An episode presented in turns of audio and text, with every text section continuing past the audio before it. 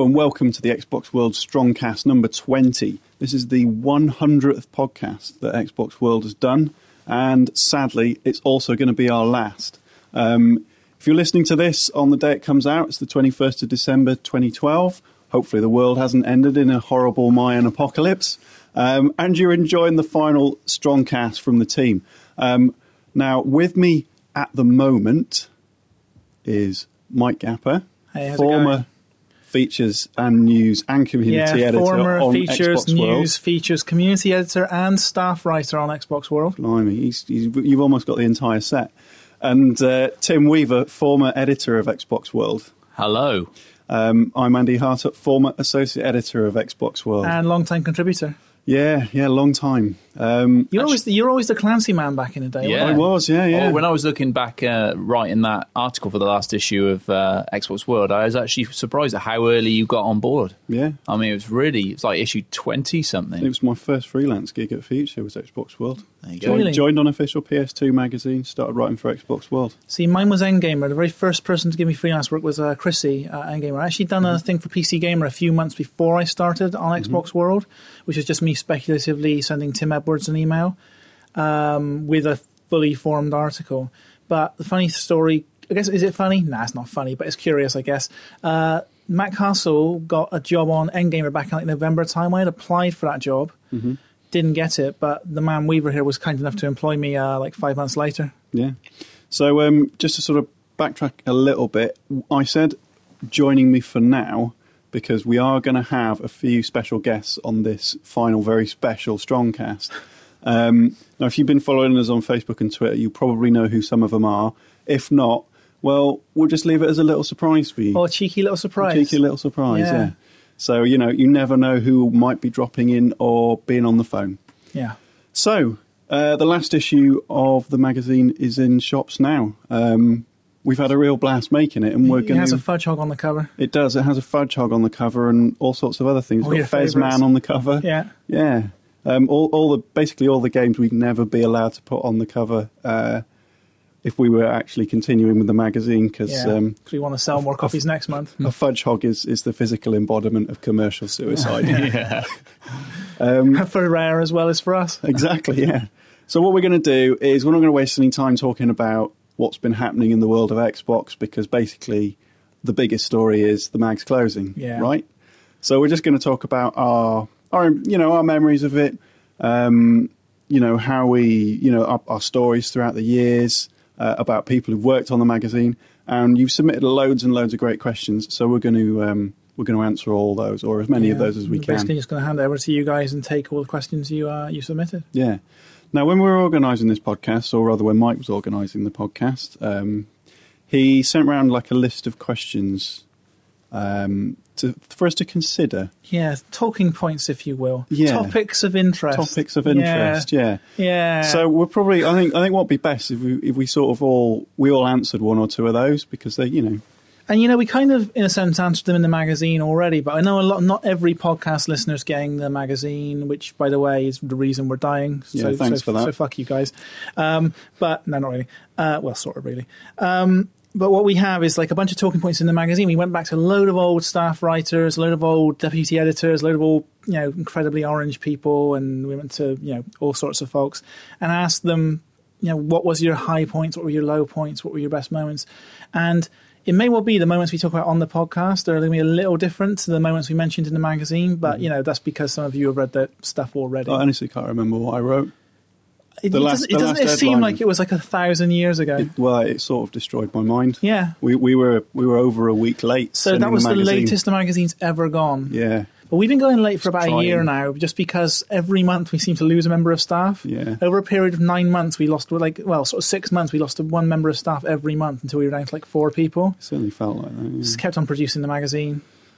Yeah. Doing the usual sterling job. Yeah. And, uh, so one of the questions which um, comes up a lot, and I think we mentioned it in the in the mag, was for each of you guys, and I guess for me as well, what was your favourite issue of the magazine of, that you worked on? Go on, Tim, you kick oh, it off. Oh, man. Um, you, you've got the least to choose you relaunched, from. Yeah. You relaunched the magazine, right? Yeah, I mean, we did a couple of couple of redesigns on it, actually. Well, I did three on it.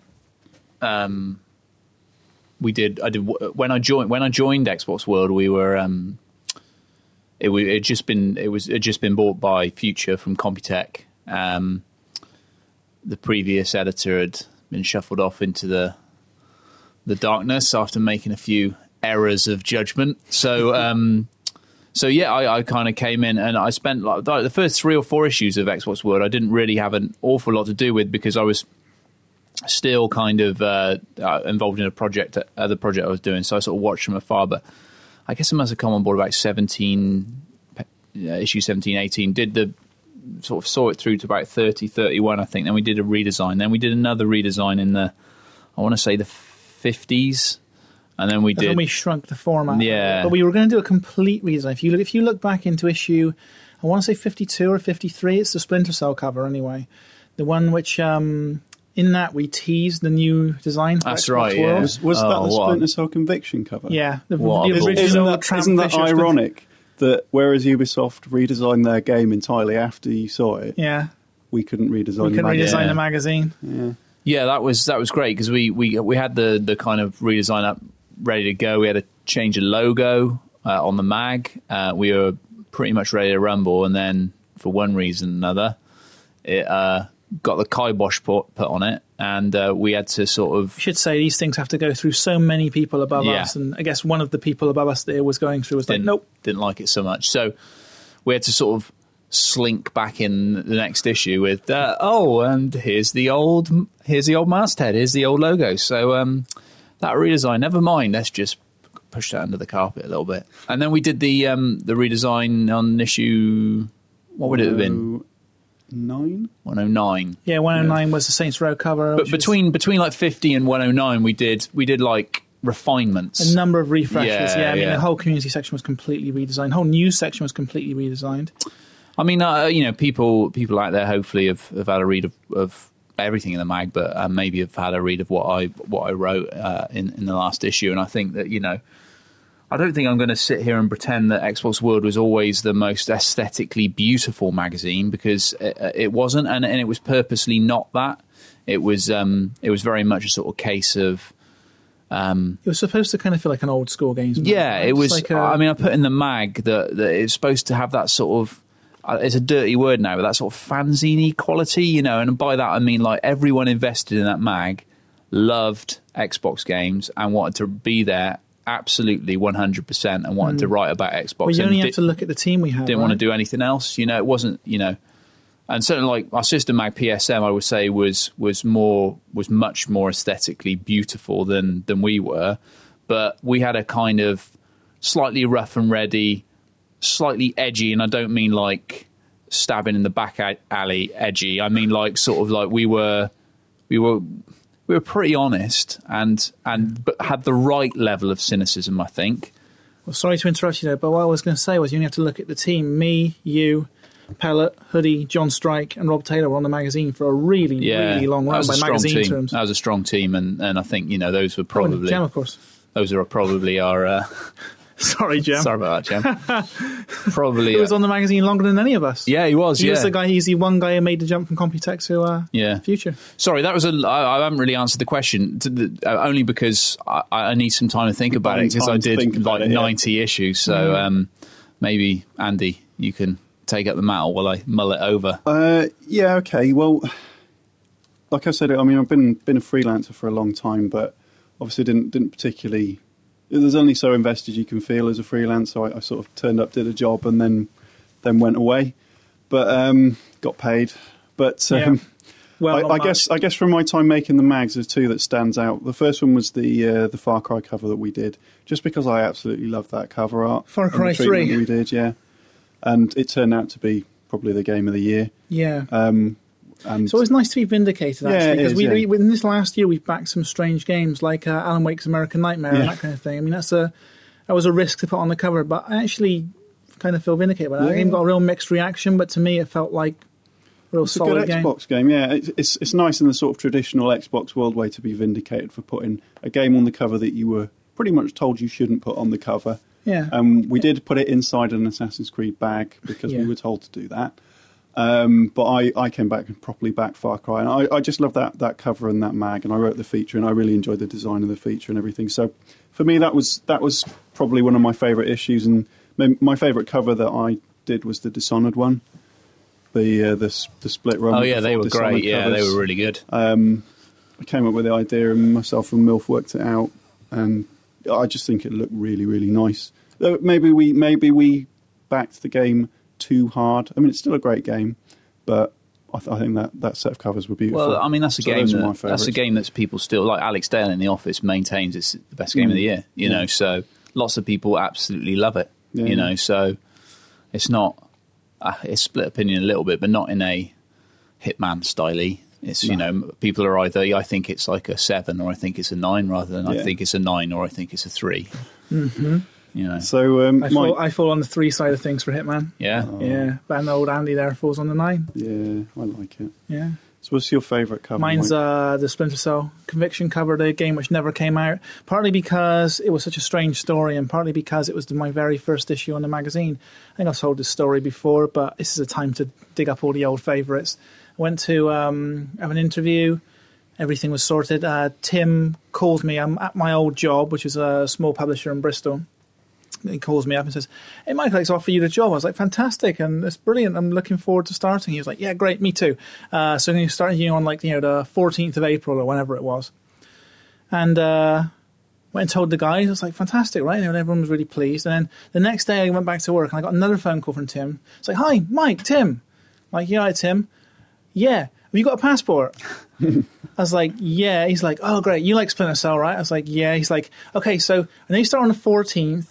You're not getting paid until the fourteenth, but can you go to Montreal on the twelfth? And I went to um, I went to Montreal uh, to see this game, which was just mental. That game, like even to this day, like people. I mean, you guys are never going to see the stuff we saw. There's some footage that's on the internet. Like there's a few little bits of low quality footage of this game around there. But I mean, they had a whole game. You could see them going through these debug menus. They had dozens upon dozens of levels mm. sorted, because each level was sort of built into its individual sections. And they were going through all these levels.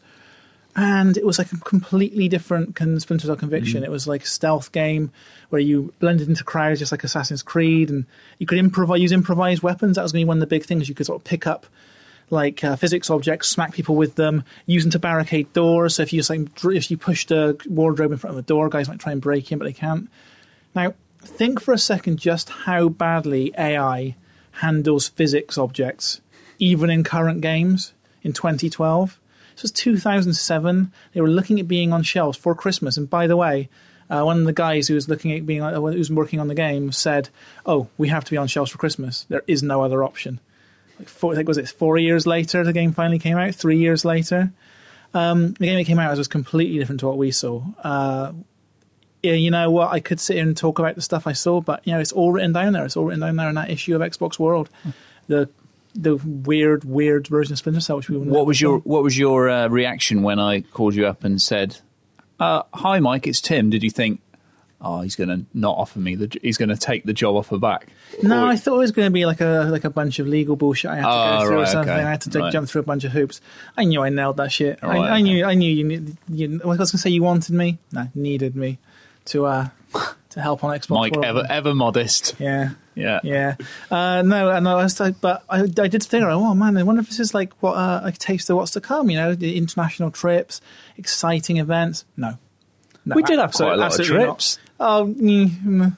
Mike! Mike's uh, for, very, Mike's, very Mike's infamous in The Office for being uh, for hating every trip he's ever been on. every every single trip he gets to an exotic place like Japan, he he, he for the first like for the three or four days before it, or like, "Oh, it's just, it's a trip from hell. Oh God, I gotta do this, I gotta do that." And then when he comes back, he's like, "Oh, it was terrible." To be fair, the trip you're referring to, I was in Japan for thirty-six hours. It's every trip though, Mike. Is it? I was in Japan. Flying in direct, so I had a, an eighteen-hour flight. Every trip, Mike. Every trip, yeah. It? Well, you know what? It's because I always said, people don't want to hear you come back from a trip. This is, the alternative is what Rob does. Rob Taylor, we used to go away on a trip, literally got stuck in um, like North Carolina because of the Icelandic volcano, volcano yeah. right? So he's he's Microsoft are taking care of him, and he's like, he gets back completely tanned. I yeah. mean, more so than usual. He comes back, he comes in, he's he's so tanned, he looks like, you know, incredibly he, healthy. He looks like he's changed species. Yeah. And he you say, wow, Rob, you, did you have a good time? He'll be like, that I think that was the greatest week of my life. He's like, obviously talking about, he said, oh, I went to amazing restaurant, stayed at a fantastic hotel, caught the sun all day. Oh yeah, and I hung out with Cliffy Blee Bean. He took me around in his Lamborghini. Yeah, and you're like, well, no he, one wants to hear that, Rob. He, he either did that or he was. He, he very often talked about how difficult, like, like these obviously not difficult trips were. Like, I remember that Tomb Raider one he went on, and it was oh yeah to Mexico. Yeah, he went to Mexico, and it was and it they cancelled a load of like interviews and and. um Uh, like hands on, um, eyes on, you know, demos and stuff. So the, the demo actually ended up being like ten percent of the trip, and the rest of the time he just fannied around in Mexico. And the, but he the still the photos were unbelievable. Yeah, but he still trip. had the gall to come back and say it was a tough week. I'm just what? like, I'm sorry, no, I don't believe you. I just do not believe you. But anyway, quickly to add my bit to that, I'd say probably there are a couple of issues that stand out for me. One was um, was issue sixty-five, which was the End War cover, which uh, people who've read them. Article I did will know that uh, kept me up a lot in the middle of the night worrying about that cover, but ended up being the best selling issue we've ever done, which was amazing. Pro- who, wrote, who wrote that feature too? Proving at the time the power of Clancy. Yeah, the power the power of Clancy has now faded somewhat, but at the time it was uh, Clancy was the, the hot ticket. That was one of mine, that feature. And issue one hundred I thought was really good. We uh, we had some some really corking features in that, and the three D mate was really worked out nicely. Mm. Excellent. So one of the other questions you were asking was, uh, it was one of the fav- favourite memories of the magazine, was it? Uh, well, we were talking about, uh, you know, sort of best and worst moments over the years. We were talking mm. about, uh, we just had some stories from press trips, but we were talking about like office memories and that kind of thing. Mm. Mm. Like the sort of high point is almost not even on the magazine, but just in the office. Mm-hmm. You know, getting new hardware is always kind of exciting. Remember when we got Kinect in? Yeah. Yeah, that was fun. Yeah, we dicked around with Kinect. Yeah. We basically had to move everything in the office to get Kinect even slightly working. Yeah. Cleared everything out and had a really good time with it. And we were totally sold on Kinect for about a month. And then then things Not sort of so started much. to fall down. I guess stuff like, you know, what, what I recall quite fondly is our sort of... Not well, not fondly always, but uh, but our lunchtime game of FIFA and that sort of stuff. You Originally know. P E S when I started on. Yeah, Pesmond when we st- first started out, and then it and then it sort of migrated to FIFA.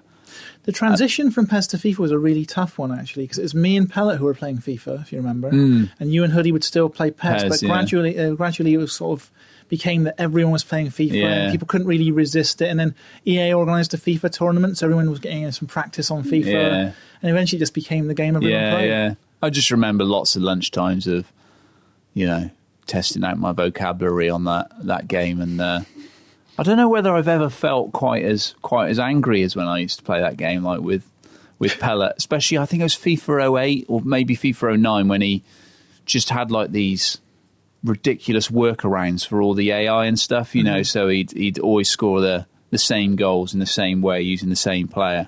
And I, I was utterly powerless to stop him. And then the next year, they, they ironed out all those bugs. And suddenly it was like a hallelujah moment, you know, where I was like, suddenly I was back in the game. And you're actually a better player than him. You actually were, I think, a better player, like in an all-round skills. But he could... He could we, we um play N H L in the office these days, me, Alex Dale, and Mister Trophy, P S M three's Mister Trophy. And mm. we, we play this game and... And uh, we have a term, a pellet goal. A pellet goal is a fluky bullshit goal which comes out of nowhere and was completely undeserved. Yeah, that's what he was good at. Yeah, just those goals which so, like somehow just the A I is not geared up to save a certain kind of goal. And he just and the smugness, the, the, the smugness with which he'd like celebrate. You know, he'd, he'd always do the chick, the bird, the bird walk thing. You know, in FIFA, and he'd always you turn around to him and he would he'd just be like, you, you obviously no one can see it, but he'd have like this. Sort of smug, self-satisfied Tony Blair-style Ray, glint on his eyebrows, face, mouth clamped shut. Yeah, you know, it was like like the Cheshire Cat from Alice in Wonderland, just like, hmm, you know. Pellet sees games like maths, though, doesn't he? Yeah, I mean that's that's how he plays games. I mean, I used to, um, I went on a few trips with him, and, and we went and saw like uh, games like D J Hero, and he would he loved that game, but he played it like maths, like. He would just, he would know when the buttons were coming and he would know exactly sort of you know, it was almost robotic when he was doing it, yeah. and he could, he could, he would be so accomplished at it. Like mm. he could play it on like the highest difficulty level, he could play it on expert, and pretty much smash it, and everyone else would be sort of trying to beaver away yeah. on normal or or hard. But you know, he, he I think he just sort of saw Matrix. Code. Yeah, I think I think you might be right. But you know, with D J here, he had no rhythm. Yeah, but he was he was just just maths man for it. It, I think he probably took the same approach to FIFA. Yeah, I mean, he takes the same approach to, to, to every game he plays. Remember how many times he's been over to us and said, oh, you can't play it on normal, you've got to play it on hard, or, you, you know, you've got to play it on legendary, you can't play it on... Why, why can't I play it on just normal? You know, like for, for me, playing a game on normal's fine. You know, I don't want, like, loads of stress in my life. I don't want to be throwing my pad across the room. I'm in my mid-thirties now. I want to be... Uh, I want to be nice and, and ch- you want to sit down, play a game for eight hours, feel like a badass from minute one exactly. to minute That's hour exactly eight. Exactly it. And uh, I don't want to be like constantly getting cut down. Yeah, you know. Pellet lives for that stuff, though. What was your um, Andy? What was your uh, the general perception of the Xbox World team from the outside? Because you were working on official PlayStation Two, P S M three. Mm. You were working on uh, official P S P magazine. Mm-hmm. You know, you worked on all those things from the outside. What was like the general impression from everyone else of what our team was like? Well, I um, we actually when when I moved on to P S M three, we were actually we were in the desk next to yours, so we knew sort of what you were like. Um, what, well, I mean, when I mean, Jem was a big part of of the, the impression that other people formed of you because. You know, he'd clip his toenails in the office meeting room, yeah. uh, fall asleep at his desk, yeah. uh, and make weird noises while he was subbing pages, like yeah. random weird noises. And he used to drive and our it, production editor. The composite swear words as well. Yeah, Tourette's. Yeah. Yeah, the, so com- Tourette's, the weird yeah. Tourette's where I'd be like, oh, piss vinegar! Yeah. Um, so, and every time I walked past his desk, he'd be on a dating site. Yeah. On, a, yeah. on some or sort of com- chat room. Or a comedy, comedy website. That was so, one of his favourites. Um, But I, I guess, I mean, I mean, Tim sort of nailed it earlier on when, when he was talking about the design of the mag. It was sort of more of a fanzine-style mag and a bit more sort of renegade mm. than most other people. And I, I enjoyed writing for it because, you know, if you if you look at, like, websites, websites treat games the same way. They, they, they It's the same on Xbox, same on PlayStation, same on P C or whatever. Well, not not so much the same on P C. But writing for the PlayStation market and writing for the Xbox market is very different. And um, especially when we sort of merged the mags mm. and we were writing for both P S M and Xbox World in the last few months, some content would work better for Xbox, some content would work better for PlayStation. And I think I think the, the older the old style Xbox World really served the Xbox community better than anyone else mm. because of its sort of more renegade, more fanzine approach, because that is what the Xbox, that is what people who play Xbox are like, generally. I mean, you know, not no one's the same, yeah. but but generally that's how it is. Whereas like PlayStation gamers are a little bit, a little bit more reserved, a little bit more sort of, I, I don't know, a bit more clean cut. I mean, it's yeah. very, really, really strange. And, and until you've been working on it for sort of years, you don't really pick up on the subtleties of it. But mm. so that was my perception of it, really. But My, you know, my perception was, of course, coloured by the fact that I did an awful lot of freelance work for Xbox World, and I enjoyed doing that because it meant I got to write in a different voice.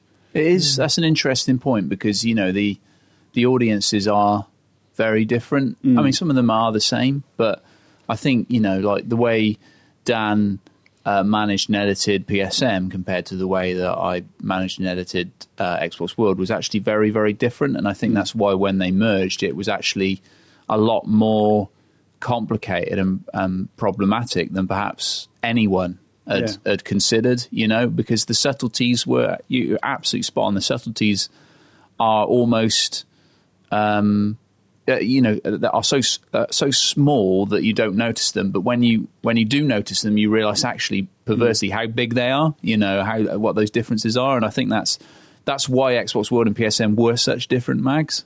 So... Um, mm. So, you know, I think it's it's it's why, in the end, you know, the, the redesign for, for, for better or for worse didn't, you know, it worked on a lot of levels, but maybe didn't work on other levels is because the difference between Xbox gamers and PlayStation mm. gamers is actually, you know, is actually quite, quite, yeah. and quite it's, wide. It's funny because if you look back at older issues of P S M when they were covering the P S two, that was when the audience was more Renegade, yeah. more Xboxy. But then since three sixty became like the dominant console, and you know that that sort of audience shifted onto Xbox. A- absolutely spot on. I mean, that is absolutely it, because because three sixty I think is a lot more mass, not mass market, that's the wrong word, but certainly a lot more popular. And it's yeah. like the three sixty is where P S two was, mm, you know. Exactly, so yeah. it's it's really. Um, It's really not surprising that the old issues of P S M two are more akin, because when Dan was looking through old issues of P S M two while I was writing my Xbox World piece, mm.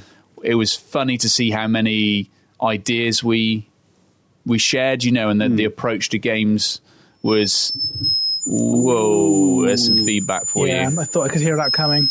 We'll have to do a little edit. Ah, that's what There we are. There we go. So, um, so I thought we'd just drown you out with a bit of yeah, uh, feedback there. To be honest, that's what I was right. saying... We, was... def- we just deafened several hundred people. To be honest, what Sorry, I was saying was nice. very boring anyway, so... Uh... Well, since it was so boring, maybe now's a good time to turn over to yeah. one of our readers for a question.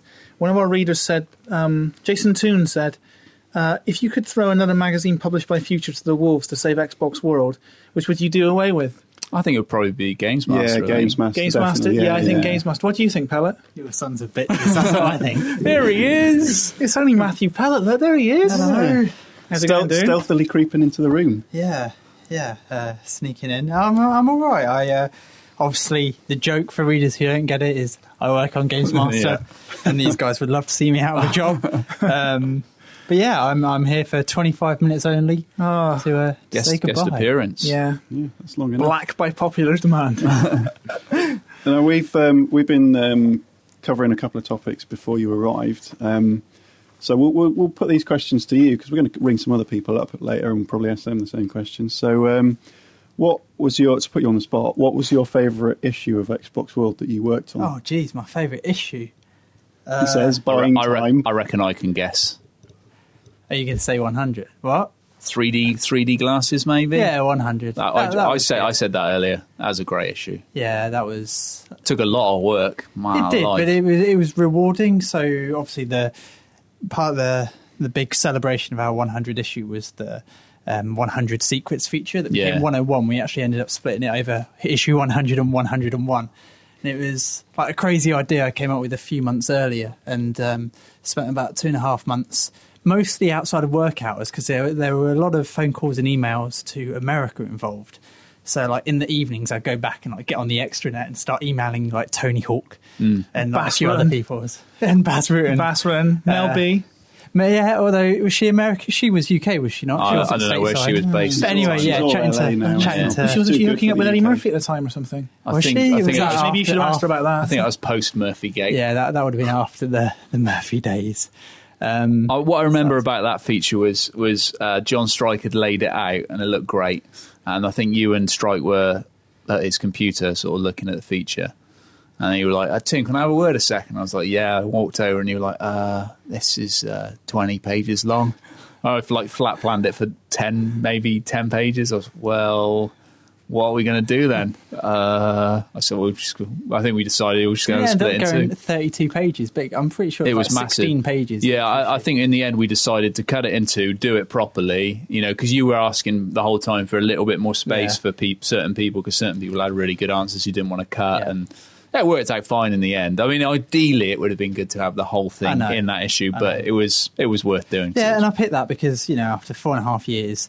I thought, well, it's about time I did one good thing for Xbox yeah, World. So that was, that right, was my, yeah. my one good feature. That was your one contribution. Uh, for almost five years. Yeah. And the rest of the time I just slacked off and came up with brilliant puns. Brilliant that's, puns. That's pretty much yeah. what we've been saying yeah. before you arrived. We've just been slacking. Has anyone flagged up the fact that, that Tim stole one of my puns in the last issue? Hey, it was nothing to do with me. I didn't do I didn't do that feature. I didn't put that feature together. Nothing to do oh, with me. They got it wrong. What pun did Tim steal? Oh, man, I didn't, I didn't steal it. No, no, no. It no, got attributed to me. Yeah. I didn't know anything about it. Mansplain Project. Mansplain Project.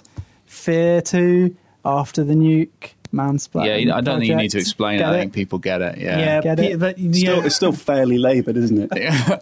It's better than, what was it, Cutty Stark? Cutty Stark. Which was, I maintain, a new low. The, lo- the logic behind Cutty Stark was, okay, so Stephen King is a big influence on Alan Wake. in one of Stephen Book's there's a guy named Stark. George Stark. George yeah. Stark. Which which is incredibly influential okay. for, for Alan Wake. The Cutty Stark, Cutty Stark is a completely unrelated uh, nineteenth century, uh, eighteenth century clipper, which is like which was burned down a couple of years ago.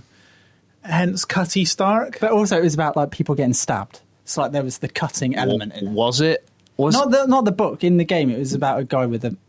Oh, was that? The, was it a box set title then? Yeah. yeah. Oh right. Weak. Many levels. yeah. yeah, many levels. Yeah. To be fair, Tim did think about it for a minute then and passed judgment.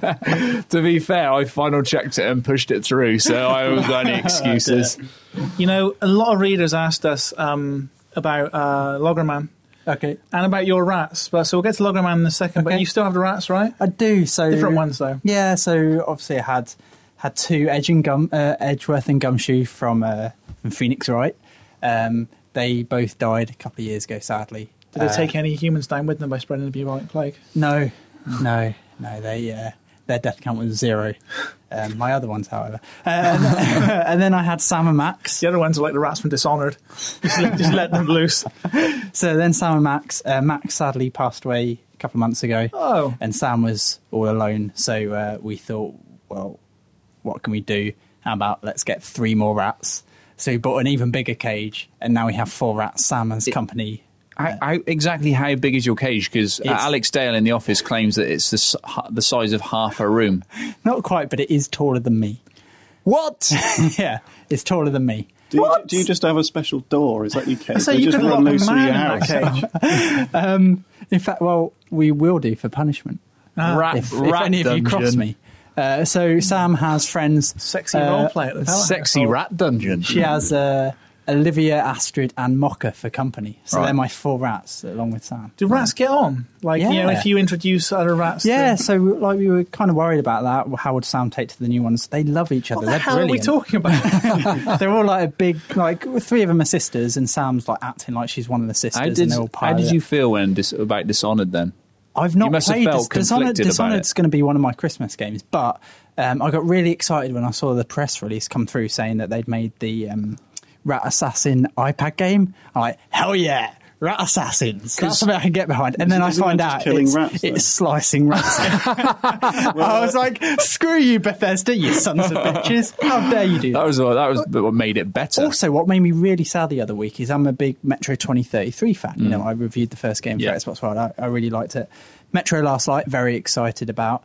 Um, but there's a station city in it called Venice. And halfway through Venice... Um, there's a mini game where you can go to this room and they uh, there's a pit of rats and you have to shoot them all before the timer. Oh, pit of rats. So, um, that's what you're going to have in your house before long. so uh, I don't know if I can play Metro now. You know, uh, the reason I asked was because uh, when I asked about like favourite podcast moments, our readers always go back to the time when you insisted that rats could laugh. They can. and, and Tim... We, we had an email from a reader sending in a video of some like science dude proving once and for all that rats laugh. Prove anything with science, Pellet. Yeah. He wasn't zapping it with like a uh, power source. It looked as if it he was tipping them over and tickling their tummies. N- notice Pellet's uh, l- l- completely uh, watertight argument. Some science dude filmed uh, filmed some rats laughing. There, so, is, there is no fiction on YouTube, Tim, only facts. That's right, yeah. So I have a, a hamster which I accidentally inherited from my old flatmate. No one was able available to take care of this little guy, so I took care of him.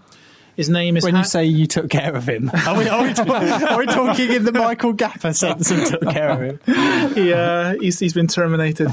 Um, he um, his name's Hams Gruber, which I think is an extraordinary name. That's brilliant. Yeah, I, I gave him his name. He um, He's uh, about five months old at this point, and his balls have finally dropped. Just at the weekend, he always had weird, like, knotty little testicles, and all of a sudden he drops. He's got two proud... pink globes between his legs. He just rocks around. He's, he's straddling. He's like swaggering about the place like the big man. Lovely story. Yeah, yeah. yeah. You know, well, you're still listening to the Xbox World podcast.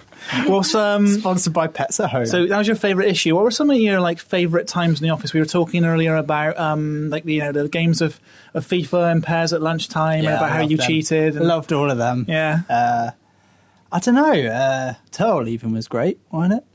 Craig Turrell. Till leaving. Yeah. Yeah, brilliant. That was a good day, no, actually. It, no, that was that was sad, because I got on really well with um, with Turrell. We were only working together for a few months, but I do remember it on his leaving day.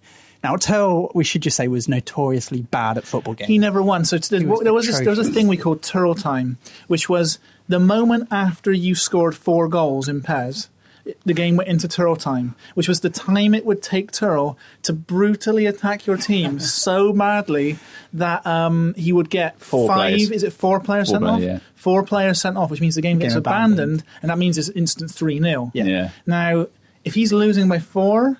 Like, a three nil sounds pretty good at that yeah, point. Yeah. Like he would just attack. So your whole game became a game of keep away at that point. That's so, how bad he was. So Turrell was terrible. And what we always used to do is on the last day, you know, someone on Xbox World, they would have a chance to redeem themselves. Once and for all, you'd have, like, a final um, goodbye match yeah. against everyone on the team.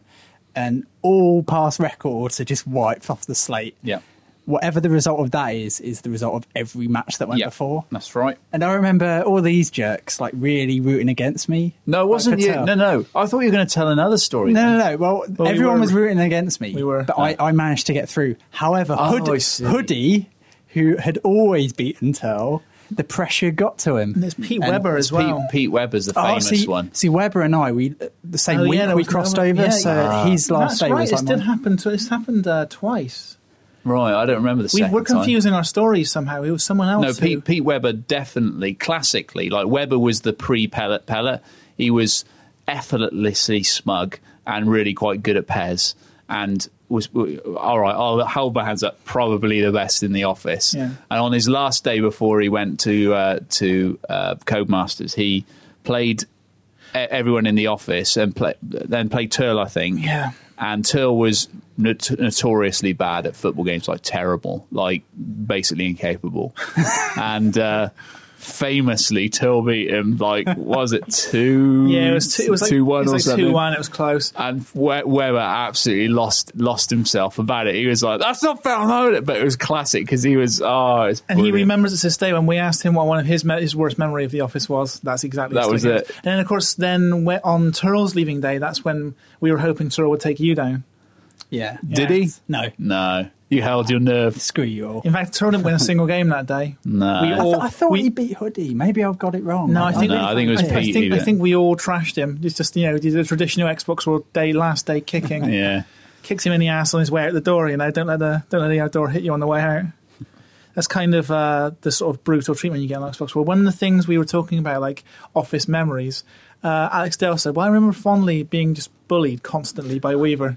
Constantly. We all like and, that, and Matt right? Castle said that as well. No, he didn't. Not Matthew Castle. Dan Dawkins uh, said, um, he said, uh, from the outside, the impression we got I got of Xbox World was it was like it was like Tim's dungeon. He said, it, people would just come into and just get abused all day long. And what's the magazine you were on before that?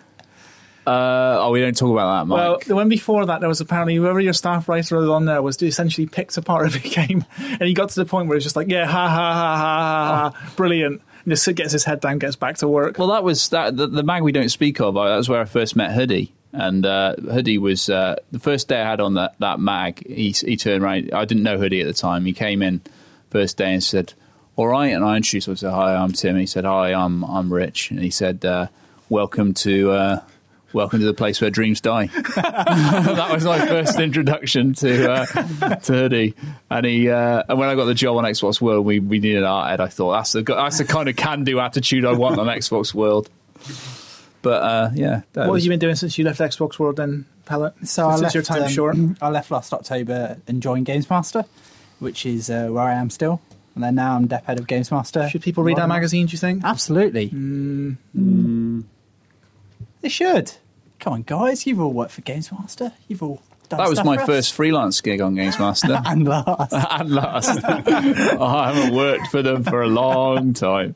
Uh, yeah, we tease. There's Games Master's good, mag. Yeah, we're, we're only right. teasing you. Well, we will snag it off once you've left the room. Awesome. Yeah. Obviously. Oh, you Cheers, know what, guys? I've got to make a phone call. All right. Sorry, I, I before I before I came here, I, I just I I had forgot to make this call. It was really important, and I don't know. You know what it's like. Life gets on top of you, and things get in the way. And so scripted. That. Uh, yeah. Hello. Hello. Hello. Hello, who's that? That's Matthew. That's only Matthew Castle. Oh, it's Matthew no, Castle. It's only Matthew Castle on the Look phone from him. London. Hello, yeah, Matt. You're on, the, you're on the line to Tim Weaver, to me, to Andy Hartup, and to, um, I don't know, Matthew Pellet. Hello. Hello. How's it going? Very well. So, read. We'll have to apologise to our listeners because the recording solution we came up with um, wasn't exactly perfect in, in that it didn't work at all. So, what we've done is we've got uh, Matt Castle on speakerphone and we're pointing a microphone at him. This is high tech for future. It's pretty good, isn't it? Mm. Yeah. I hope I'm not too echoey. I'm standing in a kind of corridor. Oh, corridor. You're you're a little echoey, but we the readers will forgive that just for to have your presence on the on the podcast. Oh, is, is that because your new friends? I could go and hide in the disabled toilet. But I don't it, yeah, that it's a good. Bit Mark Echo's getting up. Yeah. is is it because your new friends would be ashamed to hear you talking to Xbox World? Well, it's because I can't. I'm, cause I'm meant to be doing work, you see. So I've actually had to. You know, I'm not really allowed to be talking to you. Oh, but, um, that old excuse. You've never done any work, Castle. Oh, that's, you know that's not true. That's just a bare-faced lie. So we were just talking about um, the the mag, uh, Xbox World. You were a contributor to it for a real, real long time. Um, mm. And we were talking about what the perception of Xbox World was from the outside, sort of during the time when you were a contributor working from, you know, within Endgamer. Yeah. Uh, noisy, mainly. Kind of like sort of chaotic, sort of... heart of the office, I guess. Um, you know, we always kind of sort of had a sort of secret jealousy because you seem to be having way more fun than anyone else in the office. Uh, but you got also, to be a part of that fun later and find out it was no fun at all because Tim bullies yeah. you all day. Yeah, absolutely. Then, yeah, then you then you sort of join the inner sanctum and you realise it's actually a, actually a horrible place. Matt, you got to admit that the, the times we had together after I left Xbox were where we were sat on an empty bank of desks together because we had no home to go to. That was pretty fun. Oh yeah, no, I'm I'm I'm of course joking. That was a, that was a wonderful time, mainly because it's like the laziest I've ever been in, in the last six years. That's just... that, that's the spirit. The teaching you the Weaver way. So what are you up to these days, Matt Castle? I don't know, what was that? What are you up to these days? What I'm up to now? Well, I've actually, I've actually sold out massively. I took the corporate buck, and now I work for Official Nintendo magazine. Uh, so, uh, so we use the uh, the uh, the real next generation. Yeah, watch out! It's the, it's the next generation is now. Yeah. The current generation. The next generation is November. Last November, yeah. when we, you came out. And you live up in yeah, London now, don't you, Matt? You know, it, it is what it is. I'm having fun with the Wii U, but... Um, hey, you know, we're, we're saying uh, nothing. Wii U's great. Yeah, you live, yeah, you live up in London, don't you, Matt? Pardon? You live up in London, don't you? I do, yeah. I live I live in that London. But you come back to Bath to have your hair cut. Yeah, I do. I did come back to Bath. True, that's a true story, Matt. Come on, you've got to admit. Sorry, you'll get ahead. That's yeah. a, no, that's a true story. You you came back to get your hair cut. Yeah, this, this, this weekend, in fact, because my hair was getting really long. I was, getting, I was beginning to panic because I couldn't find a new barber. So I couldn't find a barber that I could trust because they've all got sort of severe sounding names and severe-looking staff. You know, they're all called sort of like Edge and Razor and things like that. And I didn't really fancy that. So I thought I'd come back to Bath where I was safe What's and the have name? my hair cut. What's the name of your barber in Bath? Supercuts. Well, no, no, no I, I have it cut in that Hackett's place. Oh, that's where I get my hair cut. Yeah, well, Hackett's, Hackett's yeah. sounds pretty savage too, you know? Yeah, it, yeah, does. it does, yeah. Yeah, I guess when you, when you, when you put it like that, but they're not, they give you like an orange juice in there if you want. Nice. Yeah, they do. That's this true. I, I, I usually have a your, coffee, hair, actually. Your hair goes in it, but anyway. I guess the, I guess the thing is, it must it must be hard to find a hairdresser in a city of seven million people. I mean, that's... It's not. It's about fun to write. It's a very uh, it's a sort of precious thing, you know, letting someone stick sharp metal in your head. So you have to trust. Yeah. What were your of your um, brief time on the magazine in the in the last year there? What were some of your best memories on the mag? Do you think? Best memories. Uh, to tell you the truth, all I really remember is just talking in an, in an inordinate amount of, of crap with Tim. So. Um, uh, so you know, we kind of we spent the sort of whole time coming up with sort of pitches for really inappropriate T V shows or films. So um, that was pretty good fun. Um, I can't repeat any of them because I'd get arrested. No, it's probably best not to. Yeah, so save that for when you land that job at the B B C. You get to, you get to pitch it to those guys. We're going to let you go now, yeah. man, because this is the otherwise we're going to drive our readers crazy with this uh, this this crazy audio. But thanks for getting on the line. Yeah, yeah. Well, thanks, thanks for talking and uh, yeah, yes, and giving me a call and. Uh, Best of luck with it all. I'm very sad about the closure of Xbox World. I, I, I loved the magazine, so it was it was a, a sad night. Okay, thank you very much. Cheers, bye. Matt. Bye. Bye. Bye. Bye. That's the trouble when you're like a skyscraper in London. Your voice like bounces off the other. Yeah, buildings. That's right. Yeah, he's mm, exactly, notoriously yeah. tall. Yeah. Oxford graduate Matt Castle. Yeah, did he go to Oxford? Yeah, has he never mentioned that? No, before? no. Oh, yeah, no, no, he did. Yeah, he went to Oxford, apparently. Didn't you, you write that in the mag once? Yeah, he only he only mentioned it once, though, so oh, I, I've, I've forgotten about it that, until then. So what's Oxford? Uh, some kind of university, I think. Okay. And Matt Castle went. Yeah. Apparently, yeah. Crumbs. Yeah. And the rest of us with our inner city comprehensive don't education. Even, don't even have a degree. No. Maybe like them apples. Yeah, that's uh, that's actually, I always find that interesting. I remember like, two years into the job, you turned to me and went, you went to university, didn't you, Mike? I was like, yeah. You're like, hmm. It's like you did see my C V, right? When it came, I didn't like, really like, no, look. I really. didn't really look at the details. To be honest, when uh, when I can't even ever remember any of your C Vs. You know, not Andy. Obviously, How I didn't did hire Andy. How did you find Andy, yourself though? Working on the magazine, Pellet? Uh, well, Tim did this thing called Eeny, Meeny, Miny, Mo, and. Uh, I lucked out. Yeah. Just threw a rock into the crowd. It hit, it hit someone passing by. No, seriously, like, how did you end up on the magazine? I can't honestly remember. Well, me and Millsy did our video guides. Oh, that's right. So I yeah. used to, when I was at uni, I uh, I teamed up with someone and we would make video guides. Um, the sensible thing would have uh, been to stick them on YouTube, where we could have been the next, well, the yeah. first Project Syndicate and yeah. have like millions of followers and millions of pounds by now. But instead... Uh, we sold it to Tim and Nellis on Xbox World and uh, made some videos for Xbox World's disc. How much and then, you, how much did you make from that? Can I say?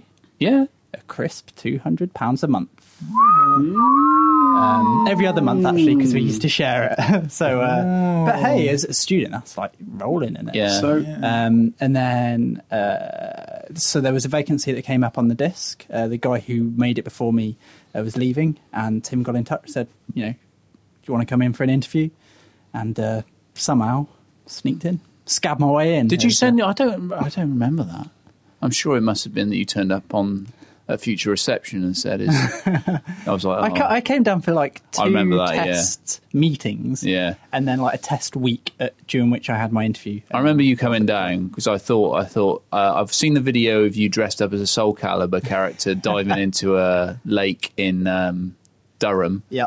Um, and I don't know whether I can trust you, so you better come down to the office so I can so actually sure see you in the flesh. You seem like he might be a wild card, a yeah, renegade. He's rebel. a renegade. He's a renegade for justice. Yeah. So Matt, while while you're here, because obviously you know your time is precious. Yeah, I've got can, to dash soon. Can you can you tell us, like, as the man in charge of the disc constantly, and no one really misses the disc, but um, what was your favourite D V D that you did, or your favourite moment from the disc? The round tables were always fun, like just us. Sat on a couch, all that preparation that went yeah. into it, that was yeah. basically rock up and be like, oh man, what so, what game are we talking about today? The thing, we would sit there uh, and we go, we go Pellet, what, what are we talking about this week? And you go, you list off five games, we go, I played that, I played that, I've seen that, don't know anything about that, what's that? So yeah, it'd be that. When you did the uh, redesigned disc, that was good. Yeah, it was all right. You started, you started getting a bit of a... like a... You were quite good in front of the camera. Was I? Yeah, I don't know, yeah. I was...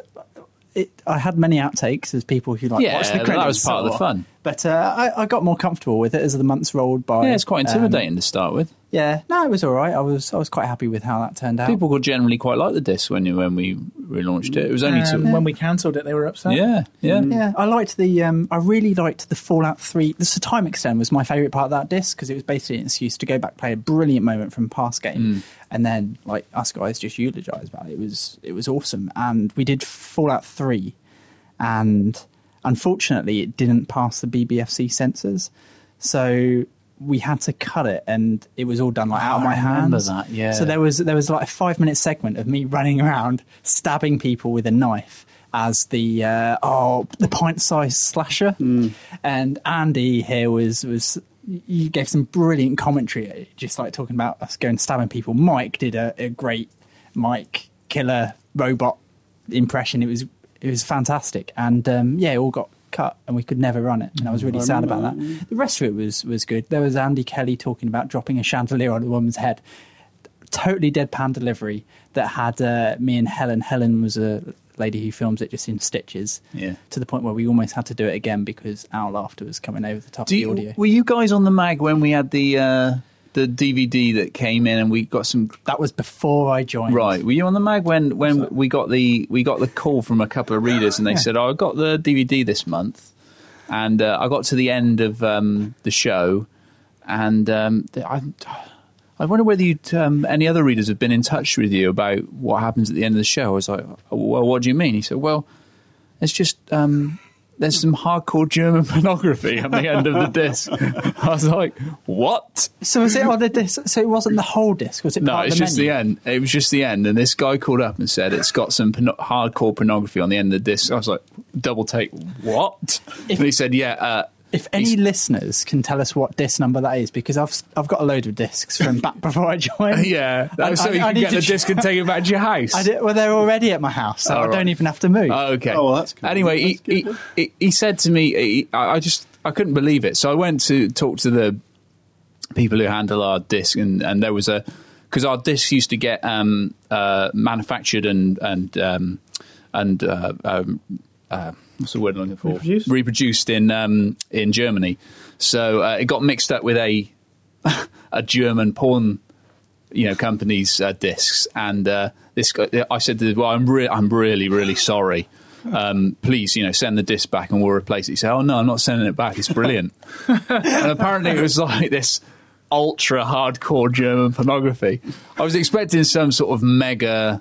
mega shitstorm, but actually we only ended up getting like two or three calls. I think it might have been that maybe the files on it were only accessible through like a uh, P C or something. Oh, like maybe, that. So, yeah. Like you could, the video files were there, you just couldn't get them through the regular menu. Yeah, that was. I mean, I thought I thought that was going to be. Oh, I mean, it kept me up. That kept me up that night. I was just worrying that we were going to get sued. I mean, it wasn't our fault, but you know, it was just. I don't know. Or um, that, I must go. I'm yeah. afraid. Sorry, um, guys. Um, off, off with you. Very quickly, thank you so much to all the readers um, for Xbox World. You know, I spent four and a half years on the mag.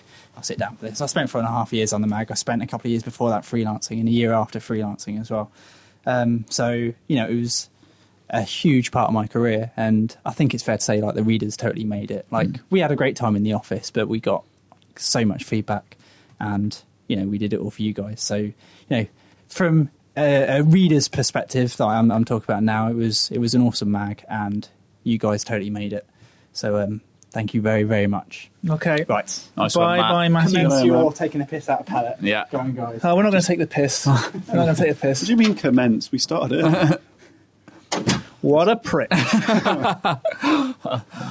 Oh, bless him. Yeah, mm. bless his little con socks. We were talking about Mister Loggerman briefly there. People ask, now that the magazine's finally closing, should can we, we reveal um, who Mister Loggerman is? Should we formally move on to the questions? Yeah, I think we should. Yeah. yeah. So well, a lot of people a lot of people asked about Loggerman, and uh, we can't... Here's the thing. We could tell you. It would mean nothing to you. That's mm. the trouble. It wasn't anyone who's even writing about video it games. It wasn't anyone on the team or wasn't anyone, anyone on the team contributed to the mag. It, it was a friend of someone who was on the team, and we basically tracked it down. How was it we worked out in the end? I think so, he, he exited a stall. He while... exited a stall. I went into the toilet, and uh, there was a horrendous smell in there. Should, like, Mister Loggerman, we should say. For yeah, we should give know. a bit of background on Loggerman, Mister L. It, there's a thing about our... toilets at Future. Bear in mind, it's mostly a floor filled with men. It's the games floor, and it tends to be nerdy men who write about games. So it's all dudes. So if you go into the women's toilet, you basically got the bathroom all to yourself. If you go into the men's toilet, it's pretty busy, you know. But that's really no excuse to completely just uh, just destroy the toilet with poo, which is what someone was doing. And this person, over time, got a name, Mister Loggerman. Now, Mister Loggerman, um, you would arrive at like nine fifteen in the morning and the bowl would be literally filled with shit. Like to to the rim. There'll be like a, a, a coiled cobra running from the rim down into the bowl, just stinking as shit that's not in water does, mm. with sometimes without even any paper on top. Yeah. And you'd be like, you know what? I can see that someone might need a little poo while they're at work, but someone has clearly been at home saving it up, because you can come into work at Future at nine thirty if you want. Mm. So nine or nine thirty is a is a perfectly acceptable start time. So someone sat at home and they've gone, quite go for a poo actually. Better get my shoes on. And come to work and just dropped one. Got up, looked at it, said, don't even need to flush that. Walked out, didn't even wipe. That'll dry in the sun that well. Yeah. And just walked off. Unbelievable. This is Mister Loggerman. And this, went and this was what? For years. A couple of years. Couple he, years at one point, he blocked the toilet so badly that the whole thing overflowed and flooded the, like half the floor. Yeah. Yeah, yeah that's right. Yeah. Remember that? It, ra- it ran through. Yeah. There's still stains on the carpet. Yeah. yeah. So, but eventually you, in so, a, yeah, in a, in a, a Holmesian, yeah, in a supreme um, piece of, is it good luck? I don't know, but uh, a, a supreme piece of timing. Well, the funny thing was, I tried to interrupt again, but the funny thing was, we were kind of through a process of elimination, working out who it was mm. and wasn't. Like we knew who was around yeah. when the deed happened. So we're like, oh, it can't be Pellet because he was here literally all afternoon, and I know, like. Mike, did you have a did you have a wee this morning? I did. Oh, so when you had a wee, was there a, was the toilet destroyed? No. What time was that? Ten o'clock. Okay, Tim went in there at twelve, and it was ruined at twelve. So who was yeah. missing for those two hours? And you gradually whittled it down. But in the end, it was luck that revealed. Yeah. So I went into the toilet. I can't remember what, what time it was in the day. Went into the toilet, and it would the smell was horrendous. Like. Man, alive! It, you, it was like full on gagging. You know, the, the the smell was disgusting, and I thought, "Whoa, someone has done a real number in here." The the the toy the toilet hadn't. There wasn't the sound of because our, our archaic system at work, you can hear when a toilet's been flushed, like even like a minute, minute and a half, two minutes after it's been flushed, because you can hear the the cistern filling and stuff. So I walked in. The nothing was flushing, but I could hear that the. That the, the flush was wheezing a little bit, and uh, I, the smell was horrendous. And then one of the one of the cubicles was closed, and I, I, I went in and I went into the. I was going to go into the the the clear cubicle, but I, I don't know. I can't remember why I didn't. But anyway, as I was coming out, the other the other cubicle uh, slipped. The old lock comes open and the door swings open, and this guy comes out. Now, he was an old comedy. Sort of partner of Jem. He was part of Jem's um, troop. troop, I guess, yeah. Uh, and uh, he used to come down occasionally and chat to, to Jem. Um, and he came out of the, the cubicle with this real, like... Sh- oh, shit, he's sh- getting awfully specific. Yeah, real sheep, real sheepish grin on his face.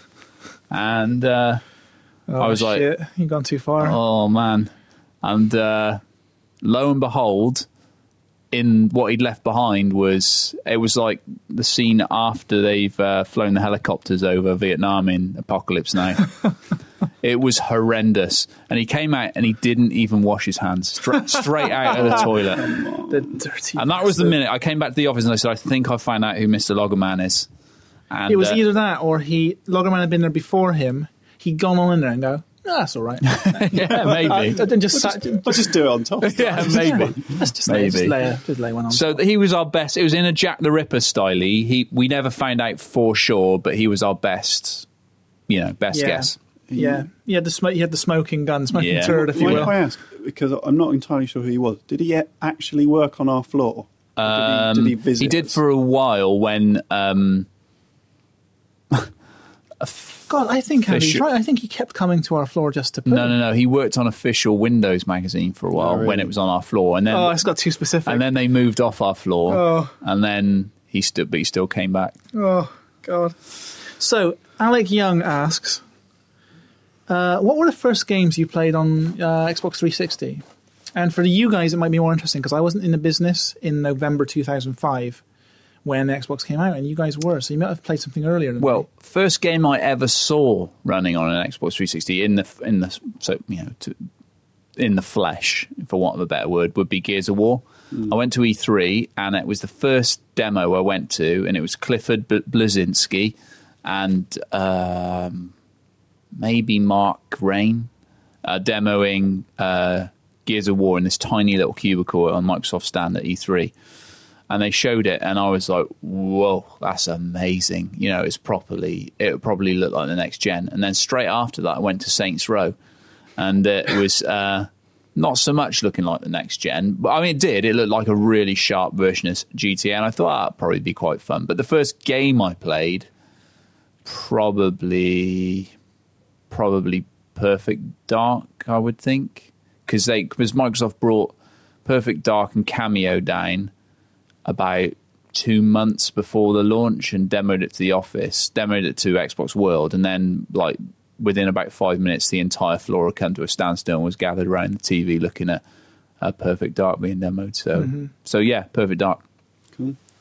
First game, first Xbox three sixty game I saw was Condemned, and I actually saw it about a month and a half before E three, before they announced like the next Xbox. Could they even say what they were running it on at that point? Uh, n- they said it was going to be next gen, yeah. but they didn't name the Xbox three sixty. They called this is going to be the next Xbox. I think it was yeah. Xbox Two back then, and it wasn't actually. It was running. It wasn't actually running on the Xbox as you know it now. It was running on like a P C dev kit mm. as an Xbox. Yeah, X. That's what Gears of War was as well. Yeah, yeah. and um, it was the first time I'd seen an H D game, like. On an H D T V. I mean, they were using one of the very, very first H D T Vs. I was going to say, it's worth saying, like two thousand five, H D T Vs were not mainstream at mm-hmm. all.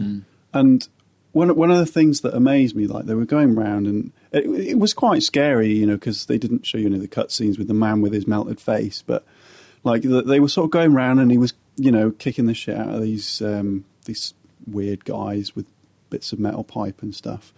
And it was the uh, subway level, which I think is like the second level.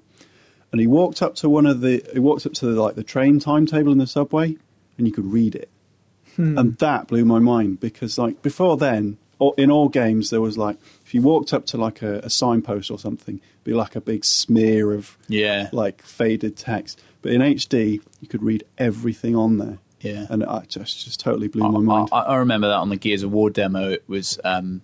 Marcus Phoenix, old Marcus Phoenix, remember him? Mm-hmm. With the he was well, a really yeah, he had no beard and he just and looked, a bandana, like a terrible like bandana a and a ba- baked bean head, yeah.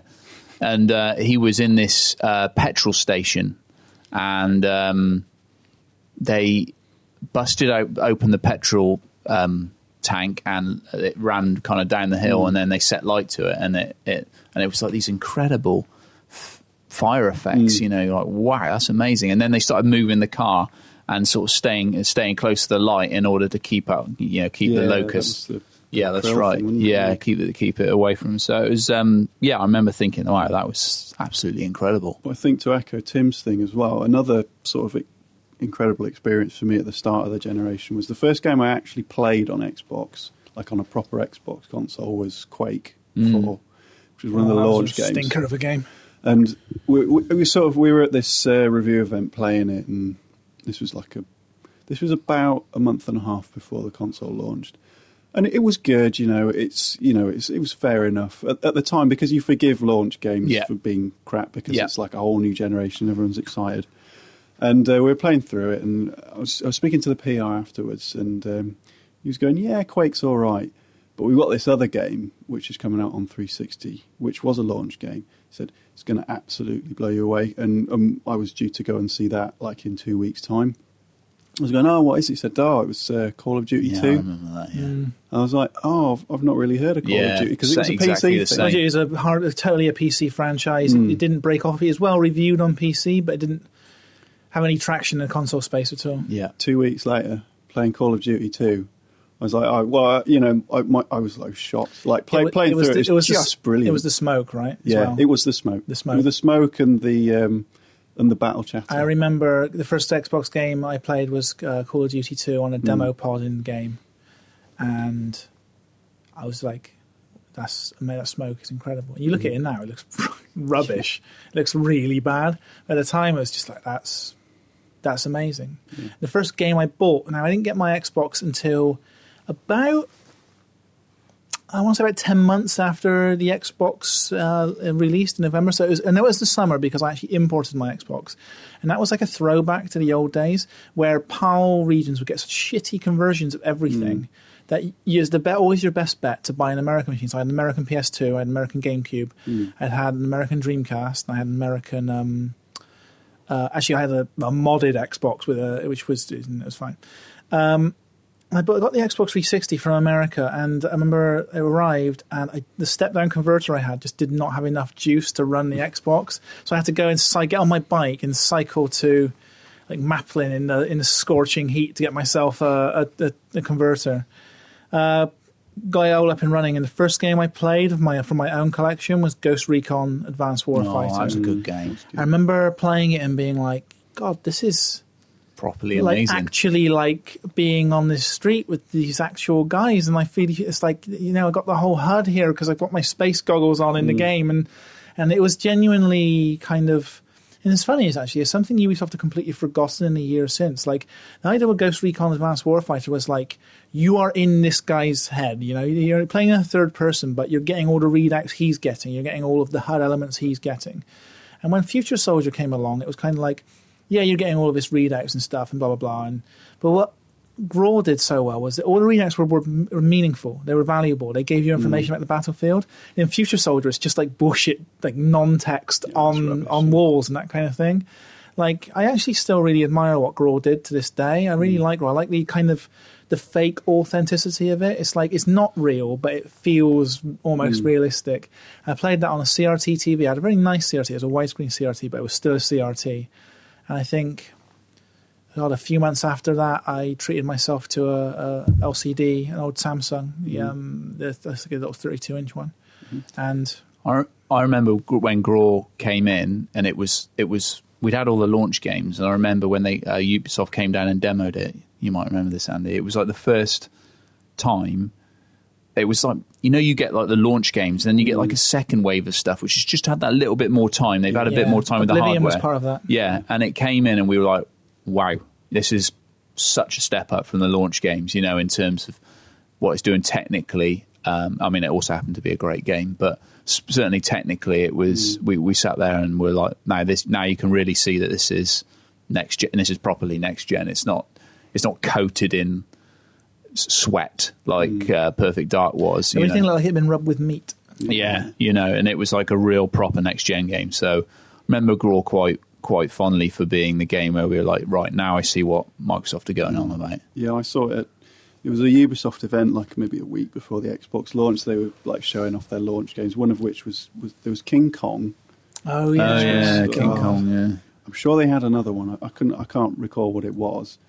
And yeah, it's, it's fair enough. And they had on one screen, just in a, a little room, sort of almost on its own. Like no one was paying any attention to it. They had, they had like about maybe a twenty second clip of Ghost Recon running. I was like, what is that? Yeah. Because that is like, that looks like next gen. Not like these games here, not like King Kong. That is your next gen. Mm. I was amazed by it. But yeah, those next gen started with Ghost Recon. We, we, that, that first round of next gen games, we had lots of meat covered games. Mm. Yeah, yeah, Far Cry and, was very meaty. That's probably the other one. Far Cry, Instincts, Predator. Oh, yeah. And Far lots of yeah. uh, cross generation games, which mm. like Gun and King Kong was another one where they yeah. didn't. Tomb Raider, you know, Hitman as well, yeah. you know, mm. although Hitman's a still yeah, Hitman's an amazing nice game, but it was like a real mixed bag, and Call of Duty was probably the standout game yeah, from was, that first, launch, you know. Sure. But when, yeah, like I say, when Graw came along, it was like, ooh, and then Oblivion. I think Oblivion was slightly before Graw. I think same month. It was both. both, oh, was it? both oh, March. Right, okay. Yeah, both March, March two thousand six. Yeah. Uh, so, question. Andy Ross asks, no, sorry. Yeah, well, actually, we'll do Andy Ross because now I mentioned his name. He says you had to have one video game character as a roommate. Who would it be and why? Um, See, I, I, I would always answer the same to that question. It's always Big Boss. Big Boss is a true bro. Yeah. Snake mm. Eater's Big Boss. Yeah. I mean, admittedly, he eventually goes a bit mental and decides to like use a nuclear weapon against as a threat against the rest of the world. Why? Because you think he'd bring the lols? No, he's just a good. He's just a bro. He's got. He's just interesting your, he's, stories. He's gonna have your back. You'll be like, oh man, I ran out of milk. He's like, no worries, I got that. Oh yeah, I got you. It's good I got, thinking. I got you for milk. I'd probably go for uh, forty-seven because scary though. No, no, no, because he'd, he'd also probably have your back because he doesn't kill people who don't deserve it. See, yeah. So he'd also have your he'd also have your back, but at the same time, he's so personality free that all the ladies would, uh, you know, given the choice between him and you, come to you, wouldn't they? I don't know. You know, you want a, you want a good wingman. Big Boss is your wingman. He's gonna. Oh, I tell you, he'd be a good wingman. Who's that? Ezio. Ezio, yeah, there you yeah. Go. I probably, probably, yeah. I've and he's Ezio a good, he's roommate. A good bloke as well. So yeah, he wouldn't yeah. take it all for himself. He'd be he like, you loves know, loves a bit of justice, but then again, you know, he knows how to chap a lady. There's an unquenchable thirst for justice, but also an unquenchable thirst for the ladies. Yeah. So yeah, Ezio for me. Probably would also share his milk. Yeah. Yeah, these are important things. But the question I was going to read, and I accidentally read Andy. The one I accidentally read Andy Ross's name, but uh, it was still a good question, a fun question. But I was going to go to Steve Gore, who asks, like, and of a lot of people actually asked this question, but Steve's the one I've highlighted here. He said, "What was, you know, that was your first Xbox three sixty game, but what was your favorite Xbox three sixty game over the what seven years of Xbox?" Um, I probably got. Two, can I have two? Yeah, go on. Then. Uh, Hitman Blood Money, yeah, and Batman Arkham City. Mm. Um, Hitman Blood Money was sort of brought in to focus a little bit more because I finished Absolution a few weeks ago. I did, like, unlike Mike, I didn't hate Absolution. Well, I hated some bits of it, but I overall didn't hate hate it. But I didn't love it like Andy loved it. So it's so, somewhere in between. I think it did a lot of stuff really well, but a lot of the stuff I really couldn't get on board with. But a lot of the stuff it did really well was the stuff that it brought over from Blood Money. And Blood Money, for me, is probably the best Hitman game. And because Hitman's such an amazing series, generally, I think it's uh, that tells you all you need to know about Blood Money. Um, just great, great missions, brilliantly thought out, massive sandbox, do whatever you want in whichever way you want to do it. Okay, it didn't look amazing on three sixty because it was basically... not really developed for next gen, but it didn't really matter because that was one of those games where it was it didn't rely on any kind of, I mean, it, it did a lot of stuff behind the scenes technically that was really impressive, but it didn't rely on like pizzazz and like warm. Yeah, it wasn't know. about big set pieces, no. Which Absolution kind of is. Yeah, it was very much again, uh, in fact, completely the opposite. It was very much about the little details, about everything fitting together like a puzzle in a, in a, such an inventive and ingenious way. Arkham City, because Batman fanboy, but also because um just thought it was an amazing uh representation of all the comics I read growing up. It was it's hard to see how they're going to top that. It was like the definitive kind of Batman experience. Mm-hmm. It was everything you want from a, a Batman game. He was still Batman. That they brilliantly brought Batman to life, but at the same time the villains were reinvented in really subtle ways, but great ways. But most importantly, Gotham really felt like this broken, bleak kind of cityscape. Saying in the winter was a masterstroke. Oh, brilliant, yeah. That was a masterstroke. He's got that incredible...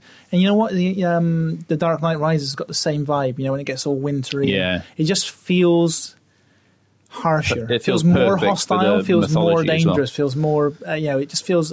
bleak, you know, it feels cold. And yeah, again, I don't think it's a perfect game. I think there's a there's a few things in there that uh, I don't think too many bad guys. Yeah, too many bad guys. I think some of the boss fights, although they're better than Asylum, aren't great. Still, I thought it fizzled out a little bit at the end, despite the big revelation and the subsequent, you know, the the end Catwoman level with Two-Face is rubbish. It's rubbish, but um. But when it when it's really zinging, it's amazing, probably yeah. amazing. I'm going to go with two as well, and one of mine is Arkham City for all of the uh, all the reasons Tim just said.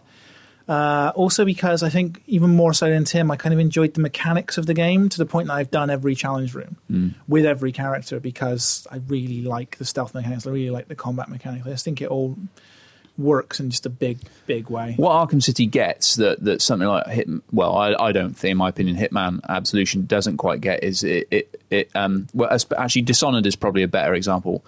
It it really lays out the rules of its stealth. Yeah, it's so consistent with those rules. So you know exactly what you can get away with. You're just like, if I'm up on a, a gargoyle, I'm safe, unless a guy has the scanning equipment, in which case yeah. he can see me.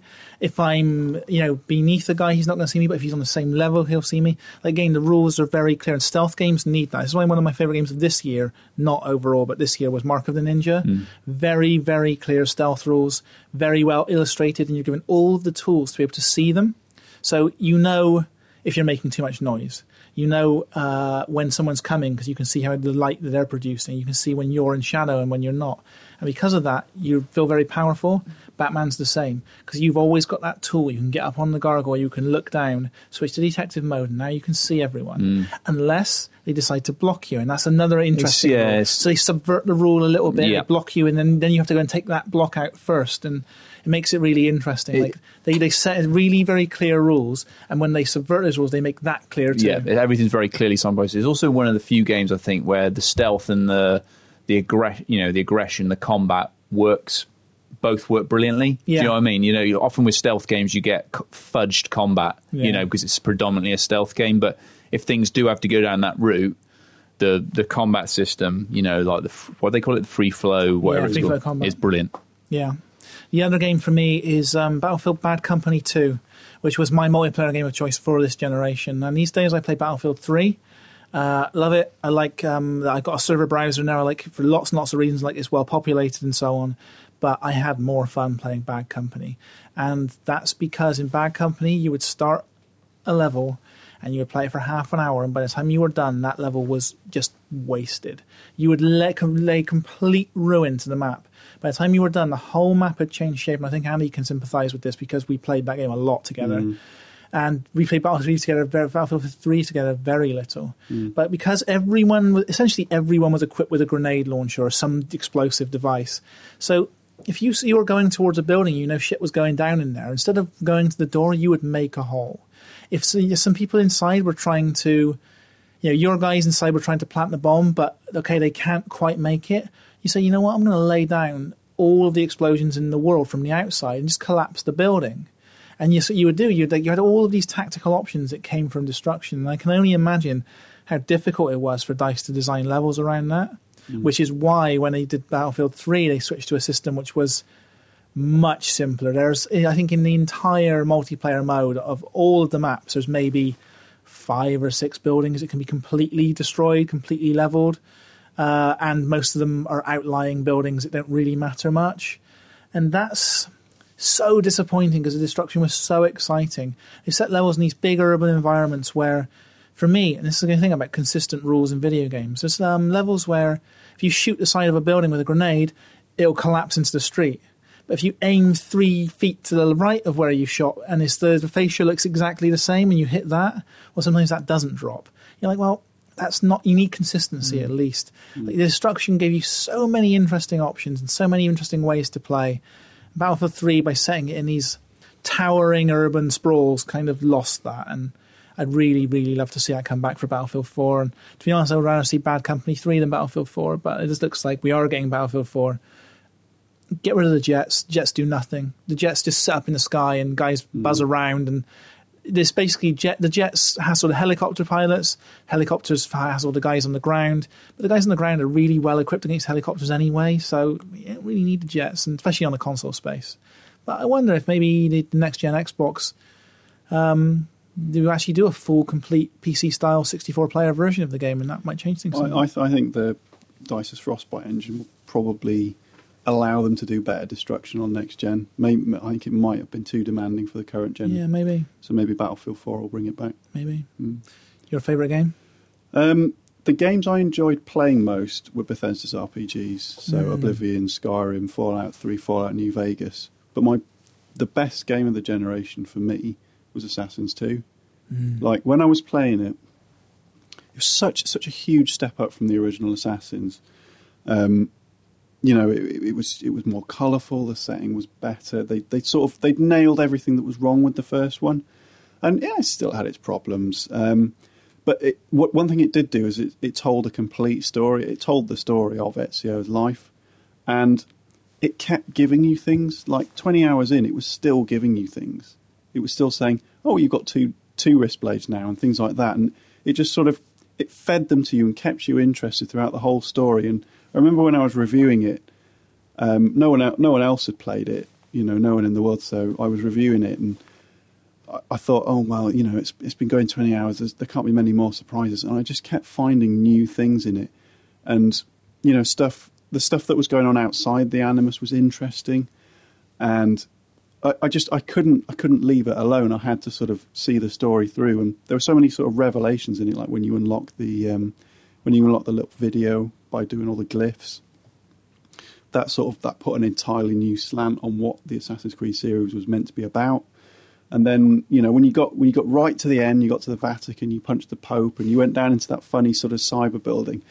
Like, there'd been like little hints that there was something funny going on, and that that again, it just sort of completely changed what you knew about the Assassin's Creed series. And there were so many clever little touches in it. And, I mean, for me, it was like the the perfect sequel. And I think it was like this generation not reaching its peak because there were better games, but just just telling probably the most perfect story of the generation. I mean, it just just everything about it I thought was was fantastic, and you're willing to overlook stuff like there was a, a really weird like capture the flag sort of mission in it, like you chased a guy down. Mm. And it was it was shit, but you sort of you ignore that sort of thing because the the entire package was was brilliant, and I think you've really done the series a, a big disservice since then. I mean, Brotherhood was good, but it was a bit too much. Revelations was just milking it, and I thought Assassin's Creed three was incredibly disappointing. But you know, for that one moment, I was I was absolutely hooked on Assassin's Creed, and it just felt like the perfect sequel for me. You, you got to have supreme confidence in, in your own abilities to to kind of sustain a, a game gamer mm. for for twenty hours and still bring out the surprises at the twenty hour mark. They would, you know, I mean, though, yeah. I, I imagine imagine the temptation to kind of get, well, I think we should bring it early because you mm. know. Otherwise, no one's going to see this. Yeah, that's, that's why games top load all the good stuff. Because exactly. most mm. players don't see the stuff at the end of the game. No, yeah. no one does that now. I mean, it works the other way because, like Dan, Dan, who's uh, you know our editor in chief, he um, he's, he he played it for like two hours, so he was playing the young Ezio bit, and he said, "Oh, I got bored with it. It was too slow paced." But and, that, and that's the the risk you run because you know if you drip feed the rewards. Mm. Then some people are going to lose interest if they're not completely gripped by the story. But I don't know, maybe maybe it's because like the, the Renaissance Italy setting really appealed to me. I've been to all those places that are in the game, and you know they're fantastically re- recreated. It, it just it just really spoke to me. So my favourite mm. game. You got to be going soon. Uh, ooh, quarter of an hour. Quarter of an hour. Okay, so I'm going to field just this one question because the one thing that Xbox World's been known for, I think, over the last year is like next gen coverage. Mm. Uh, make no mistake, everything you've read about next gen stuff in Xbox World was absolutely one hundred percent accurate to, as we understood it at the time of reporting. Obviously, when yeah we were developing on a product in de- we were writing about a product in development, and so some things have changed over the last year since we did our first big next gen story mm. at the beginning of the year. But mostly, you can take everything we said to the bank, particularly the stuff we said in the last issue. Who, who asked this question? Well, David Green asks, "Balls on the line. When's the next Xbox going to be unveiled, released, and what's the launch lineup?" Mm-hmm. And I wanted to establish all what we just said because I didn't put it in print, but I'm going to say now the next Xbox will be announced in the third or fourth week of February, released in the third or fourth week of November. I think that seems pretty consistent with what we're hearing from people across the across the industry. Some of our, our friends who, who've... Uh, who are obviously unable to say anything mm. with, with too much detail, but that's what it seems. Um, it's, I think it's notable that recently um, uh, Bioshock Infinite was just moved, the release date. I think that game is definitely going to they're going to put that extra month of development to use. I don't necessarily think it was moved because it needed, desperately needed the extra month. I think getting it out of the way of the next Xbox's announcement was important. Mm. Remember, Microsoft always have their X whatever, X ten, X twelve, X eleven event, next year X thirteen event, San Francisco around about that time, usually first week of March, just before G D C, that would put it if they did it at the end of February, mm-hmm. which means you could all of a sudden have every developer in the world talking about this new console that's just been announced, everyone going on record saying how excited they are about it. It's perfect timing. Third or fourth week of February, I'm, I'm saying in the announcement. Mm-hmm. What do you guys think launch games-wise? One thing before I say that is what's surprising at this stage is that I think you're probably absolutely spot on. In fact, I know you're spot on. But uh, two months out, we haven't had mass leakages from Microsoft. I mean, we've had... We we've had, had that one huge leak. Yeah, we've had that one huge leak, but I mean, it was a... Normally fairly, by this point, yeah. Microsoft would have uploaded all the shots of the, the exactly. system to their website by now and gone, whoops! You know, because at this point, in before Xbox three sixty launched, I mean, we were... pretty up to speed on it, yeah. you know.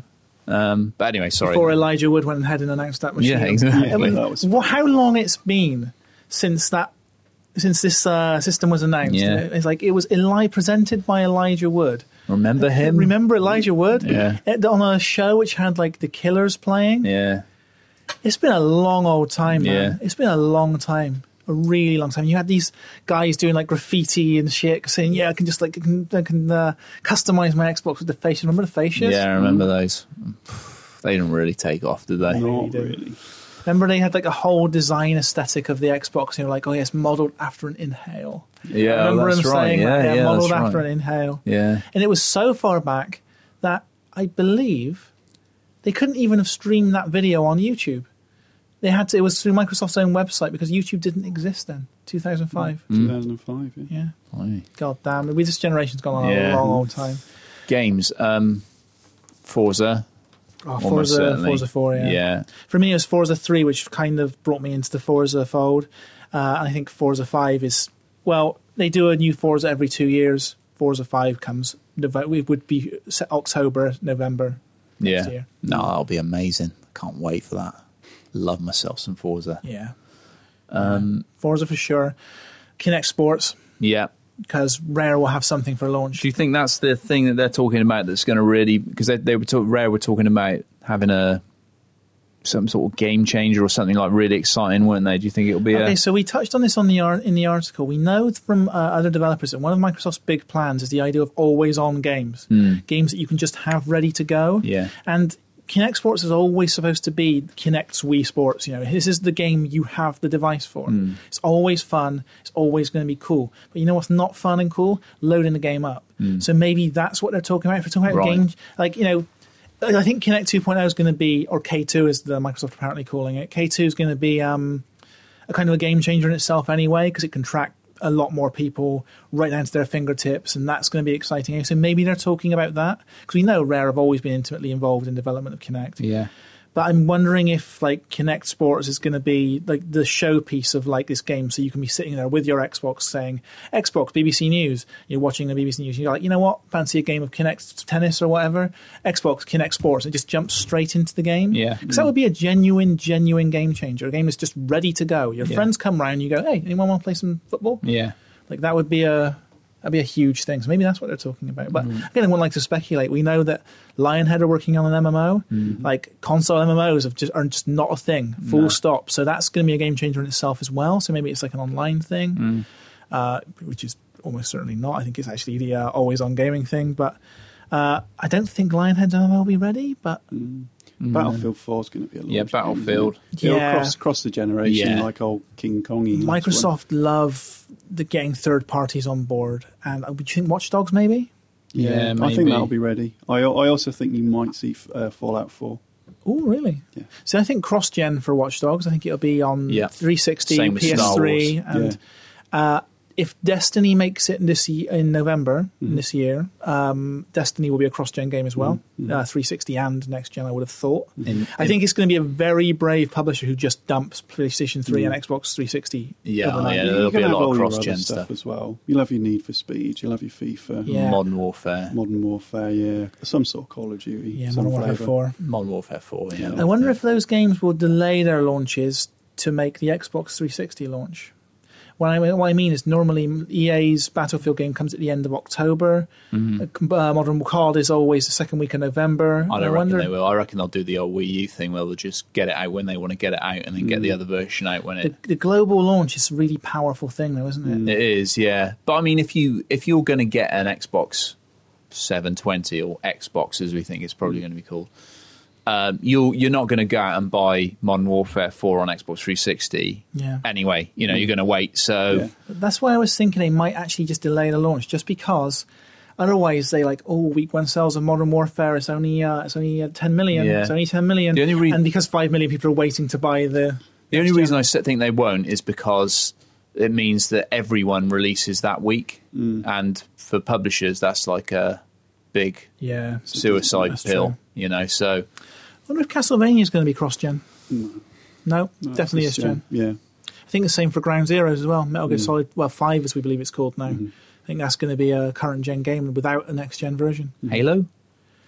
I think three forty-three would have to turn around a miracle to get uh, Halo five ready on time. Oh, but yeah. I could see an O D S T-style yeah, Halo like four spin-off. four point five, yeah. Yeah, I could see that. Easily. I could see that happening. I, I I just find, I mean, well, they launched a three sixty without Halo, so maybe they'll do it again. But I, um, I don't think they would. I genuinely I think, think would. that three forty-three I'd... would be, they would, if not three forty-three, then another team, Someone, maybe Certain yeah. Affinity or something, working on a uh, four point five some sort of yeah. expansion. I agree. I agree. Just I think so that's... they can take that engine and let it loose on the next generation of Xbox just to show what the next Xbox is capable of. And I guarantee Epic will be there as well with yeah. something new. It won't be Gears, it'll be something new. I mean, that's a pretty... I mean, just the ones we listed off there, that's a pretty that's exciting solid. launch lineup. Oh, I'd buy it for Forza alone. Yeah, definitely. I mean, I think that's that's at least like six or seven games that are... I mean, we say Watch Dogs from, from Ubi, but Ubi are normally well into launch, console launches, aren't they? They oh, always support a in a launch, big way. Yeah. So you might get Watch a bit some, some sort of Assassins-y kind of thing. I think you'll have an Assassins on it, yeah. Well, I, I, I my my theory is that I still still think there's a shadow of doubt that Watch Dogs might be a futuristic Assassins. Yeah, you reckon? Mm. I did a little blog for C V G like about a year ago. Yeah. After the they announced Watch Dogs, sort of just just picking out little details that felt Assassins-y yeah. to me. I, I I'm not sure if it's that or if it's just how incestuous U B Montreal is it, these days. Yeah, it's like yeah, look that, how many far, like, that was Far the, Cry three could be mm, an Assassins game.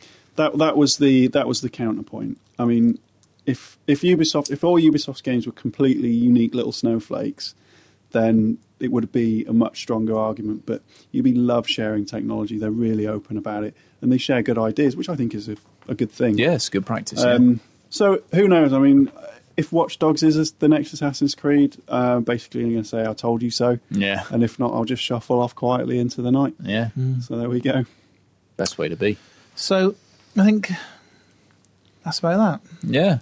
So, real talk now. I just want to say that, like, if uh, if Tim here hadn't given me a job like six years ago, I'd be still like pulling pints behind a bar and like shoveling popcorn and stuff, and working with any little rare bit of writing work I get.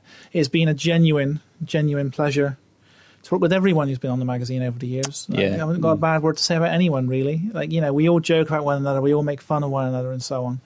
But It's been it's, yeah. it, like seriously, it's been like a genuine pleasure. Like if uh, it changed my life. Yeah, no, I agree. I think it's been a an amazing experience. I, you know, um, long uh, readers who may be the same sort of age as me might remember that I spent a long time on Nintendo mags on that uh, N sixty-four and N G C, and I honestly, after I left those mags, never thought I'd go onto a mag that would have a team that I. I respected and was such good friends with and could rely on so completely as I had on there, but I did, and I was fortunate enough to work with some amazing people on Xbox World, and I ended up staying on Xbox World even longer than I stayed on N sixty-four and N G C, and that was just down to the fact that I loved it. I had a great team, and most of all we had amazing readers, and without you guys it wouldn't have been it wouldn't have run as long as it, it ran. Um, you were fundamental in making Xbox World the success it was, so I just want to say a massive, massive thank you from me. I, I you know, I can't, I can't follow that because I've been on the Xbox World the shortest time. The only thing I'll say is that um, I, I never wished Tim away from the magazine, but one of my ambitions, like since I joined Future, was having my little face on the Ed's intro page, and that happened. That should tell you really anything you wanted to know about the mag. Mm-hmm. Um, I, I think. Tim and Mike and everyone that's worked on it just did a cracking job, and right up until the end we we were the best Xbox yeah. magazine. Absolutely, one hundred percent. Right to the end. Let's all go and have a curry. Alright, thanks everyone. Yeah, we're uh, this is this is the last time we're going to sign off, sadly. Yeah, keep the faith, readers. Uh, a lot of you asked what we're doing next. You can check our um, our Twitters. Yeah. Um, we'll tell you what we're doing there. So Pellet's at Peloki, Matt Castle is at Mister Basil Pesto, Andy Hartup at Andy Hartup, Tim Weaver at, at, at Tim Weaver Books, and at Michael Gapper for me. Uh, mm. Just ask us on there and we'll let you know exactly what we're doing next. Mm. See you later. So from all of us, yeah. Bye. Bye. Bye.